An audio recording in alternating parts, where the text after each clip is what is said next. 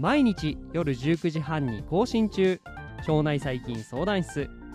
現役の研究者である鈴木大輔が腸内細菌にまつわるさまざまなエピソードを論文等の根拠をもとにお届けしております。腸内環境や腸内細菌について詳しくなりたいあなたと一緒に楽しく最新の知見を学んでいきます。この番組は腸内細菌研究に基づいた医療創薬を推進するメタジェンセラピューティクス株式会社の提供でお送りいたします。今日も一緒に腸内環境の世界へ飛び込んでいきましょう。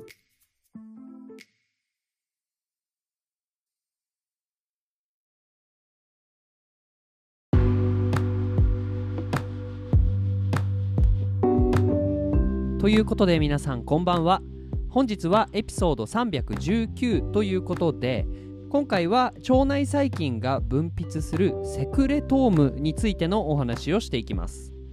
このエピソードは2022年の Frontier in Cellular Infection Microbiology に掲載されたレビュー論文である Role of Microbial Secreted Proteins in the Gut Microbiota Host Interactions という、論文をもとにお話をしていきます。でまずセクレトームという、えー、ちょっと聞き慣れない言葉が出てきたと思いますがこれは何かと言いますと何らかの分泌機構によって細胞外へ分泌されるタンパク質のことをセクレトームとまとめて呼んでいます。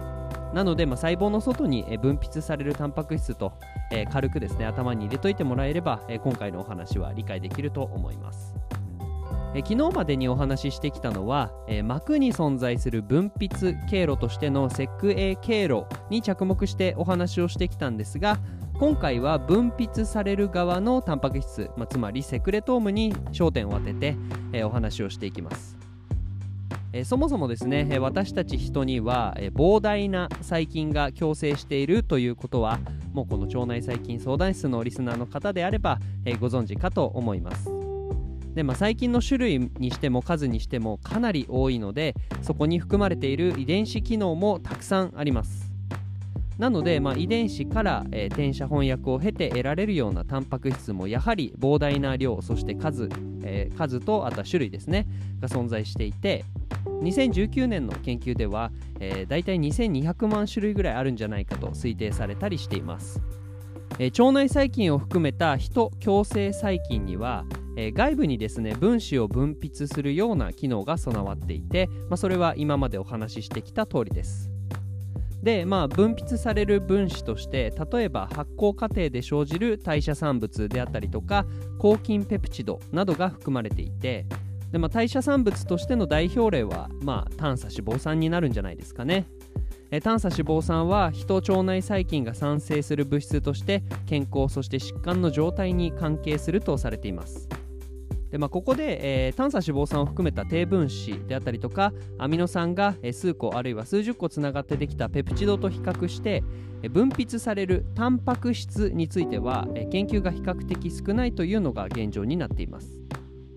一方で、え、このタンパク質分泌されるタンパク質セクレトームについてはですね人の代謝や細菌間のクロストークを考える上では重要であるというふうに考えることができるのでえ今回、え取り上げたレビューでは人腸内細菌が分泌するセクレトームに焦点を当てて既存の研究の外観をするというような内容になっています。で、えー、まずですね外部にセクレトームを分泌する経路としては大きく2つに分けることができまして1点目は分泌装置。2点目はアウターメンブレインビシクルズ、えー、日本語で言うと外膜商法という、えー、経路を介して分泌されます。え分泌装置については、まあ、今週の初めのエピソードでもすでに説明しているんですけれど例えば6型分泌装置が腸内細菌には広く存在していてこれを介して免疫機能や宿主への定着に関連することが考えられています。またこの分泌装置の機能によって細菌層内における、えー、ある細菌のニッチの形成。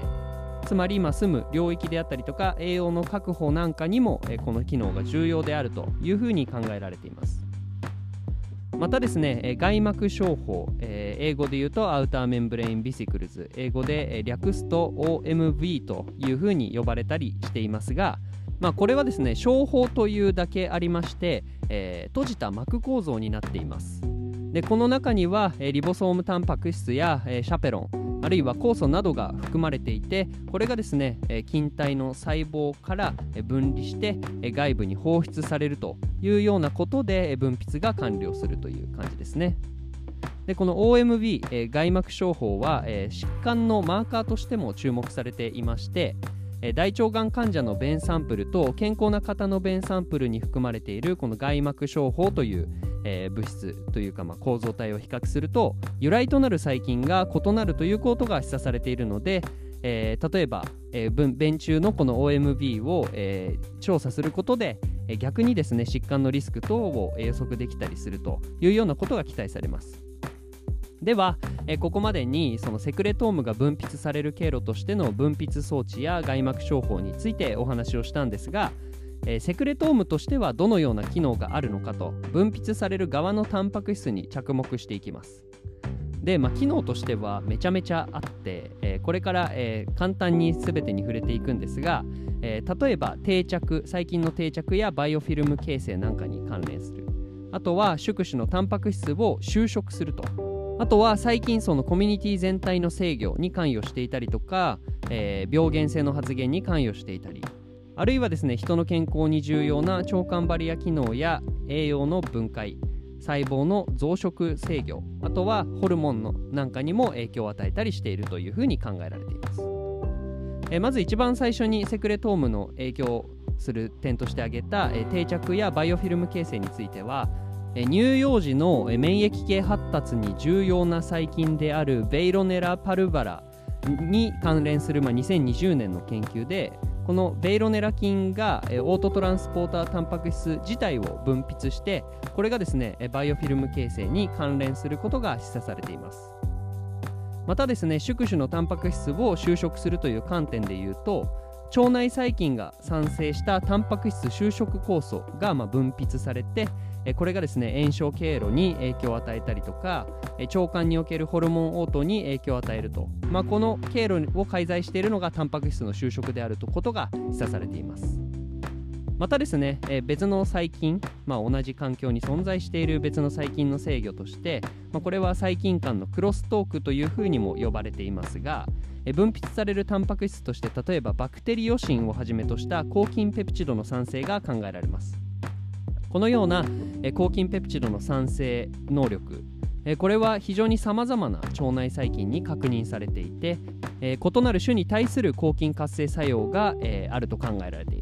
ます。またバクテロイデスの分泌する抗菌活性タンパク質としての VSAPs と呼ばれる、えー、タンパク質はですね同種の細菌に対して毒性を示すということからこれはですね、えー、細菌間特に株間の競合に関与するというふうに考えられていてこのように細菌の異種間そして同種間で、えー、分泌するタンパク質が互いにコロニー形成に対して影響を与えているというふうに考えられているんですね。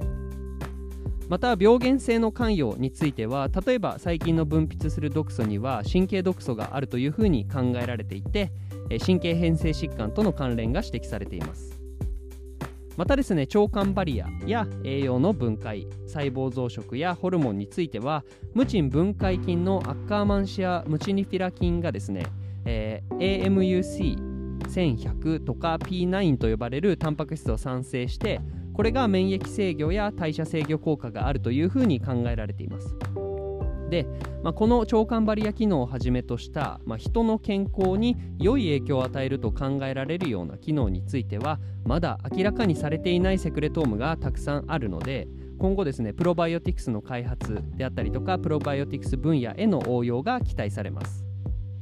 えこのようにですね、え、腸内細菌から分泌されるセクレトーム、まあ、タンパク質は、え、実はですね、え、細菌間そして細菌と宿主間においてさまざまな、え効果があるというふうに今日では考えられるようになってきました。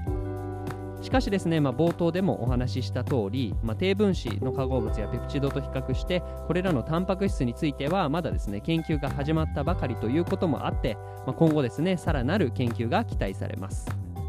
腸内細菌相談室では番組に対する感想や質問、リクエストを募集しています。Twitter や Instagram、Apple Podcast や Spotify からいつでもご連絡ください。この番組はメタジェンセラピューティクス株式会社の提供でお送りいたしましたそれではまた明日お会いしましょうバイバーイ